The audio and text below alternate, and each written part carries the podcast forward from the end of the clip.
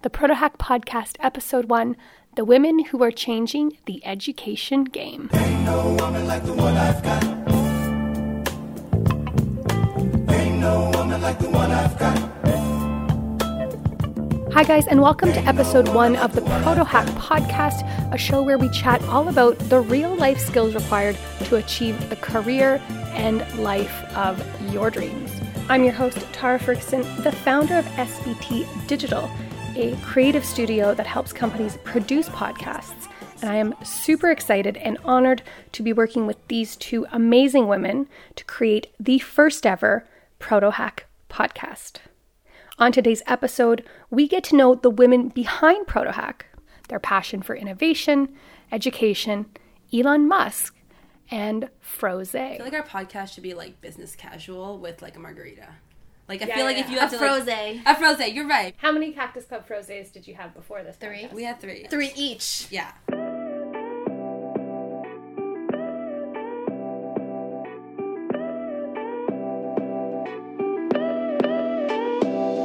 All right, so we are here with Annee Ngo and Rukshana Hassanali. They are the co-founders of ProtoHack, and this is the first episode of the ProtoHack podcast. So congratulations, ladies! We're doing it. it's happening. It is happening. So uh, today I'm really excited. We're going to learn more about you guys, why you started ProtoHack, you know what the goals are, and also your personal entrepreneurial stories. But before we get started, I will ask you both who you are and your roles at ProtoHack. And Annee, we'll we'll start with you. Yeah, so my name is Annee Ngo. You did a good job pronouncing my last name. No, Yeah. Okay. It's like bingo, but without the B-I. So, Ngo, no. if that helps. Okay. Uh, so I am the co-founder and president of ProtoHack. It's always so weird to say president. It's worse to say CEO. It's so just say president. President. Okay, And just Call yourself boss lady. boss lady. you run the show. You're part of a duo that run the show together. Mm-hmm. And Rukshana, you So my name is Rukshana Hassanali, and I am a co-founder and vice president of ProtoHack. And it definitely sounds weird to say that out loud. yeah, she's, VP, VP. she's Biden Bay. I'm Biden. That is Biden Sup, Bay. I like that. I like that. Obama and Biden, the female versions. All right, uh-huh. all right. So, except both of us are of color. It's true. It's true. Yeah, Biden's a little. He's lacking on that front. yeah, he needs Yeah. to. I feel like inside though, there's there's some color. I agree. Yeah. I agree. Okay, so before we get started and talk a little bit about ProtoHack, can we talk a little bit about how this duo came to be? Mm-hmm. So, who wants to go first? Who wants to tell that story? Yeah, I Go can it. sort of provide the context around everything that happened before we met, and then maybe you can share how we met. That probably makes sense. Yeah. So ProtoHack is a startup that was founded three years ago by three separate gentlemen, actually. Okay. they are, or two of them, anyways, were from Colorado, moved to San Francisco with high aspirations to kind of be the next big Mark Zuckerberg, next big Facebook, and very quickly uncovered that the community wasn't prime for uh, non technical entrepreneur success which means if you didn't know to code or program, you were constantly being told, no, no, no, we're not interested in working with you. And so a lot of their ideas just died. They saw this opportunity to connect everybody like them uh, and decided to put on these experiences that were similar to a hackathon where people are innovating and competing for prizes, um, except there's no coding and no programming involved. Okay. Yeah, so over the course of the next two or three years, they had brought this experience to a number of cities across the US, from Austin to Seattle to New York and then LA. I met the team initially in San Francisco in my own exploration of startup and tech, and uh, got to experience it again in Seattle as a competitor or a participant. Participant, right? Right. yeah, I like the mindset there. competitor. I'm here to win. Mm-hmm. If that doesn't tell you anything about me. uh, so I fell in love with the experience right away, and I knew that this is something that I wanted to pursue and convince them to give me a job. Okay. Um, my, and what did you love about the experience per se? Do you uh, remember? Yeah, it's gonna sound really cheesy, but it's this a sense of empowerment that I was able to over the course of 12 hours be able to produce something and solve a problem. There's so this, it was just an idea. So when you started with this team that you had just met, mm-hmm. the goal was you had to build a business. Is mm-hmm. that right? Yeah. So okay. how it works is you connect with other aspiring entrepreneurs, innovators, designers, students who form teams. Mm-hmm. And over the course of 12 hours, you take an idea that you have for a tech startup and you bring it to life through a prototype, a presentation, and a pitch. At the end of the 12 hours, you have uh, the opportunity to pitch your 90 second presentation to a panel of judges that included VCs, angel investors, and first place takes home, I think it was $10,000 worth of prizes to build out a company the next day. Okay. Okay. Yeah. So yeah, I fell in love with the process, convinced them to give me a job, and over the course of the next year or so, joined the team officially. Introduced a number of different business models, expanded it from I think eight cities to twenty three cities, and I think within the last six months of that first year working with the organization, I felt a little discouraged because the things that we were doing were great, felt very impactful, but it wasn't sustainable. Right. And that's when I took on a role at the place where I met Rukshana. Yeah. Okay. So, um, Annee and I actually met at our previous place of employment. Um, I know when I first met her, I remember seeing you come in. You were like super excited, and we had your hair in a bun. You were wearing that sweater outfit that you always wear. She has like a, squ- a sweater skirt and matching sweater top. Um, sounds really romantic. She looks like right a tiny bear. tiny. uh, the, the, best thing was when she met me, she's like, "We're gonna be best friends," and then we did. um, but really, how we connected. Wait, why did you think you were gonna be best friends? I need to know. There was right just this energy about Rukshana, and I can sense sincerity in someone who's genuine, mm-hmm. someone who really is just kind, mm-hmm. and I knew that that's the person I wanted to that was somebody that you could really resonate with that exactly. um, had the values that you had. Yeah, and you was... felt that vibe. Yeah, Rukshana mean, does give off a good vibe. She does. Yeah. good. Thank you. Thank you. Um, I was targeted for friendship, but uh, I mean, it definitely was worth it. Worked out. Worked out. Okay. Good. um, yeah, so we actually we started going for lunch together and kind of discussing some of our challenges. How long had you been at that place before she had come? I had been there for about a year and a bit. Okay, so I think it was just over a year. Right. Uh, and so when I first started, it was really exciting and um, a lot of growth and opportunity. And as things are, and you know, corporate environments, things start to kind of plateau, and and so I started feeling a little bit of that. Okay, well, how do how do we kind of innovate from here? And so you know, we kind of bonded over some of those. Um, those areas and started you know talking about how this is such a common denominator in so many companies things we'd heard from our friends and that kind of led to us thinking there's there has to be a better way to innovate you know within corporate culture and then eventually that kind of got us discussing how we would innovate in general and then considering what that looks like in the education landscape. And yeah one thing kind of led to another and it's actually an interesting story because mm-hmm. annie actually left protohack i did. And we were going to do um, our own thing. And so focus primarily on corporate innovation actually. Yeah. Because of the conversations that we were having at our previous workplace. And i think something that was recurring is this understanding that all workplaces actually, whether they're startups or 100 year old companies, struggle with innovation period. It's like we're all so focused on the bottom line and focused on efficiency that that's a conversation that well, there must be some companies mm-hmm. that do it better than others. For sure. Right. Okay. Yeah, that's okay. uh, that's a better way to put it for sure. Okay. And and I think like it's I, think in in some parts it's probably a relatively new want from employees. I think it's mm-hmm. probably a generational thing. Mm-hmm. You know, if you look back at like our parents' generation, I don't know if they really wanted innovation within their workspace. You know, they they worked at a company for like 30 years and like that was almost guaranteed after a certain period whereas right. i think um, there's a like there's a huge value put on the me brand mm-hmm. um, because you're not always going to be at the same company and that's just the nature of the game that i think where you are you you want to be able to innovate and make an impact so that it, it kind of resonates with your brand. Right. Mm-hmm. I, I can appreciate that. So you're saying that the workplace is changing now where people aren't as focused on, they don't just go in to do the job to get the paycheck. No. They really want to feel like they are making making an impact. Yeah. And the Absolutely. Yeah. Okay. Yeah, Okay. we're. I mean, we're. We can probably go on forever about this, but I personally feel as if technology has allowed us to do so many great things so much quicker, so much easier, mm-hmm. and whether it's a good thing or not, it's completely turned our work environment and work landscape upside down. We're not in a place now where blue collar, white collar responsibilities and jobs are what we need to be preparing our workforce for anymore. according to you guys, Mm-hmm. what do you think we need to be preparing our workforce for? For innovation. Innovation. Yeah, Okay. I mean, And what does that look like to you guys then? Does Mm-hmm. that mean like ability to problem solve, ability Mm-hmm. to work with teams, ability to think outside the box? Absolutely. I'm just yeah. spitballing I here. mean, so- like, do you want want to come work for us? yeah, I could maybe use that opportunity.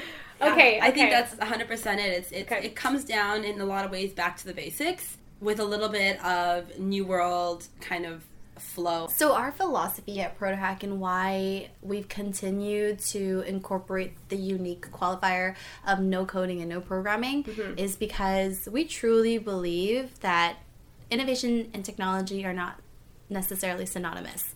And innovation c- absolutely is a necessity before you get to technology. And technology really is just a facilitator of exactly that innovation. Right. And there's so much more that goes into coming up with great businesses and solutions, solving really important big world problems than just coding. Not sorry, not just coding, but then coding and Right. programming. Not to undermine like the how much Mm-hmm. that part of the world does for us. right. There's become such a huge focus on it. It's, it's almost like obviously to build a house you need to have a hammer, but no one's going to say a hammer is like what's needed to build a house. Like you still need to have, you know, people to design it. You still need to like source the materials, di- like furnish it, I'd, I'd use that analogy and say that the foundation of future advances in technology is a innovative mindset. For sure. And that's what we're trying to do today.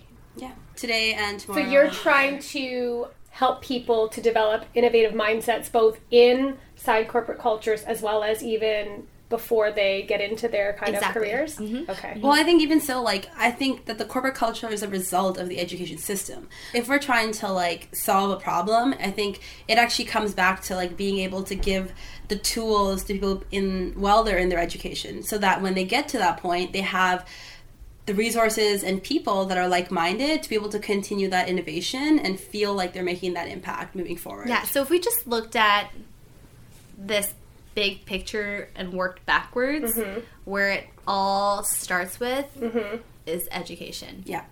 So if you look at the corporate environment or the work environment, period, mm-hmm.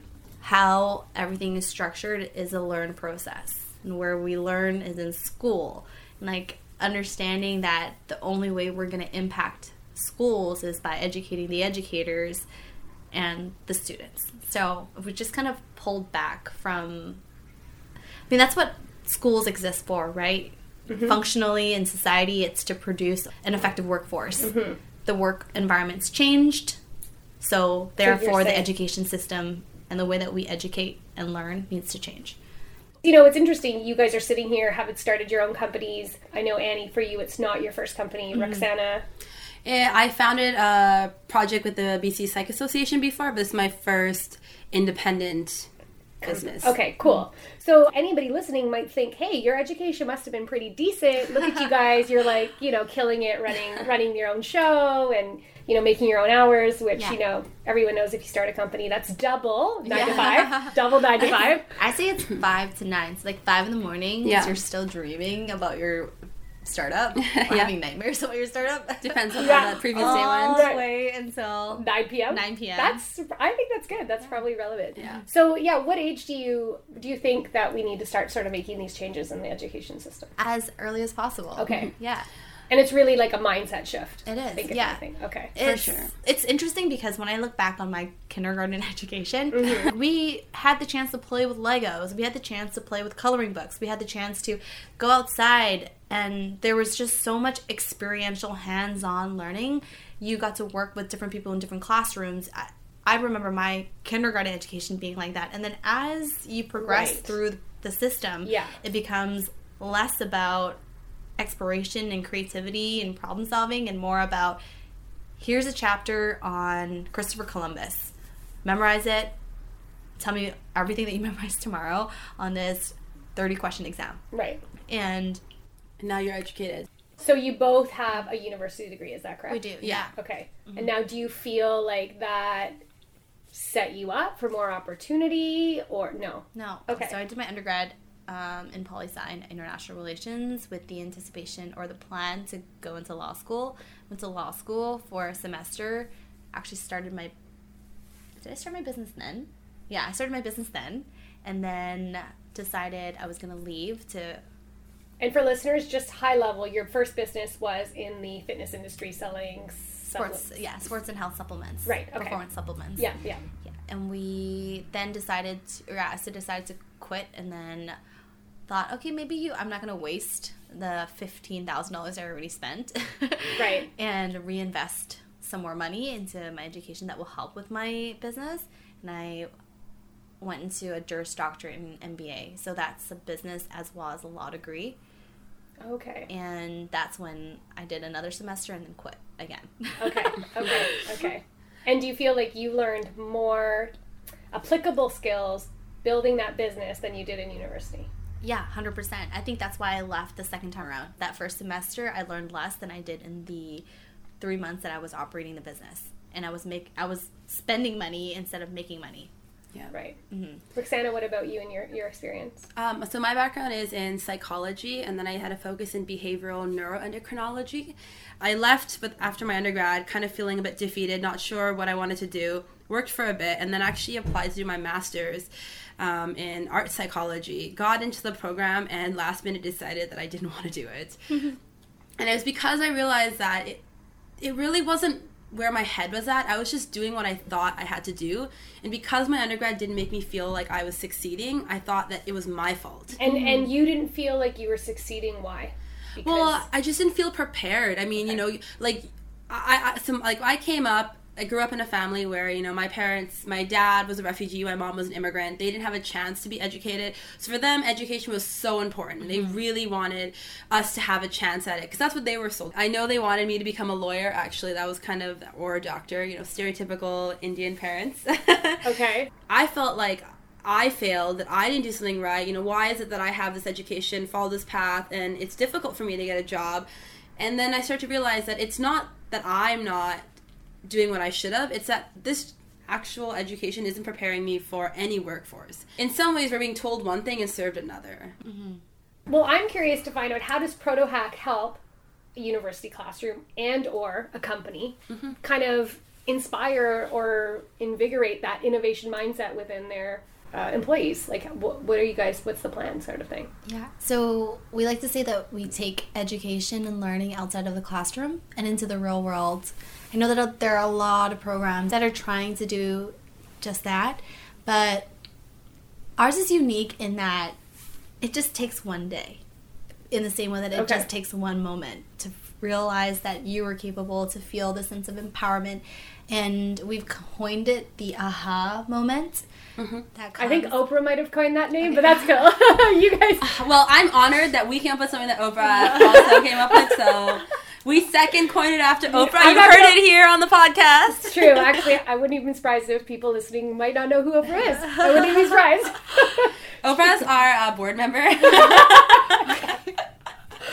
okay, so you guys turned. Sorry, you guys turned at the aha moment. Yeah. And essentially, what we're doing is creating an environment where you're forced to be uncomfortable and forced to use whatever skills you have. And if you don't have the right skills, to figure it out. I don't ever want to undermine the content that we're learning or a classroom style setting of learning. Lectures can be very effective as well, but not everybody learns in that capacity or in that way. And I think the ProtoHack environment for academic institutions, for education, challenges that, but also builds on it. So there are lecture or and classroom style learning components to the experience. We offer workshops on design thinking, on prototyping, on pitching. There's also mentorship where you get to connect with some of the greatest industry leaders and co- from companies like Google or Amazon, Spotify, Uber, and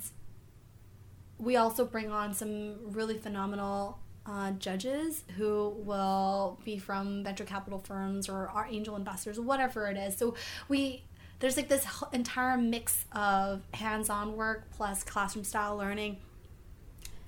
and it kind of bridges the gap between the academic portion and the real world you know like Yeah. how do you apply what you learn Exactly. and how do you how are you, you're never gonna after protohack you are never gonna be caught off guard for an interview you are you you learn so much about different perspectives. You get actual feedback from people who have been there and done that. Mm-hmm. and you have to present your concept to a panel of expert judges that give you real feedback. And of course they're supportive. They want you to succeed. Mm-hmm. but it's it's that real feedback that helps you feel good about your ideas and also keep going. And i think that confidence is often lost in the education process. Just because we don't have the resources or it's not whatever the case may be. But you know like i remember being graduating from my my uh, my bachelor and feeling like okay i should feel probably a lot better about this than i do i just i just felt like i had a piece of paper i didn't feel like I'd really accomplished anything. And I think that's kind of unfortunate because I was the first person in my family to Agreed. graduate from university.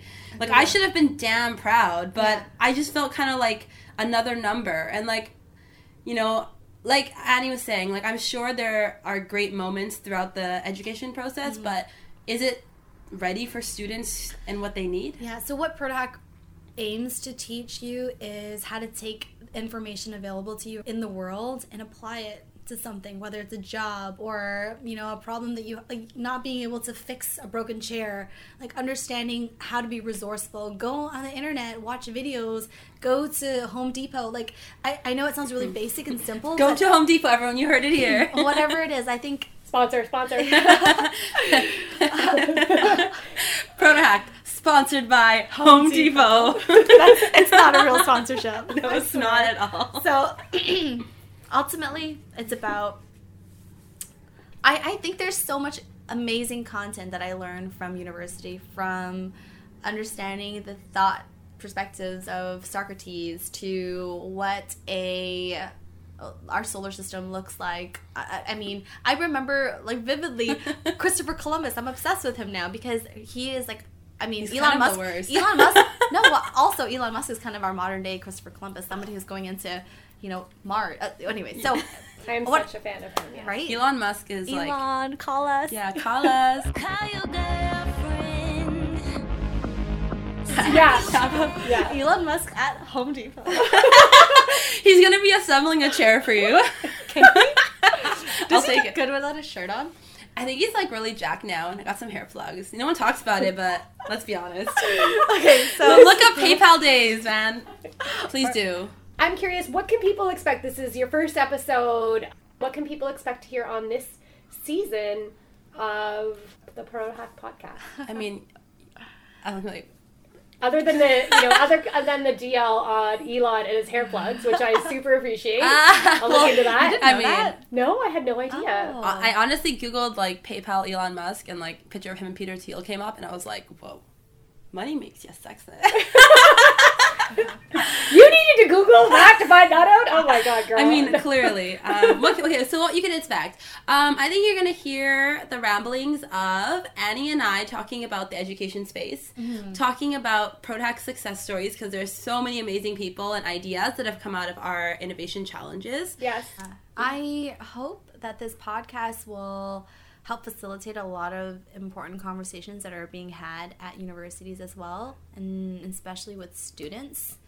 And And I think empower people to take action. You know, our education is in our hands, and you know we do have an active role in Yeah. what we what we accept and and what we want. And yeah, um, I think asking for something to develop into what it needs to be to support the education community is a perfectly reasonable request, and I hope that people feel empowered to do that. I know I said empowered twice. Hashtag empowered swear.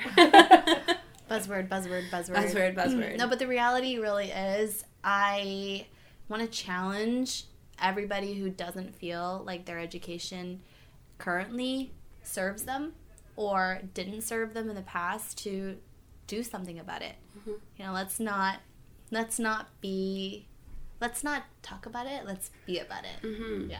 All right, I like that. And also expect a lot of references to songs throughout the podcast.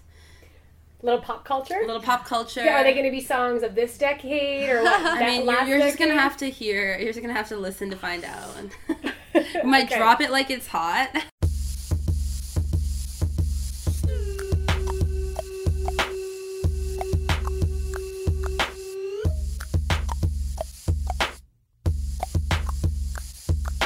All right, there you go. That was episode one of the ProtoHack podcast. Our conversation with the female Obama and Biden Bay, aka Annee Ngo When the pimp's and in the crib, Rukshana. drop it like it's hot. Drop it like If you guys want to find out more, like then make sure you head on over to the ProtoHack website, protohack.com.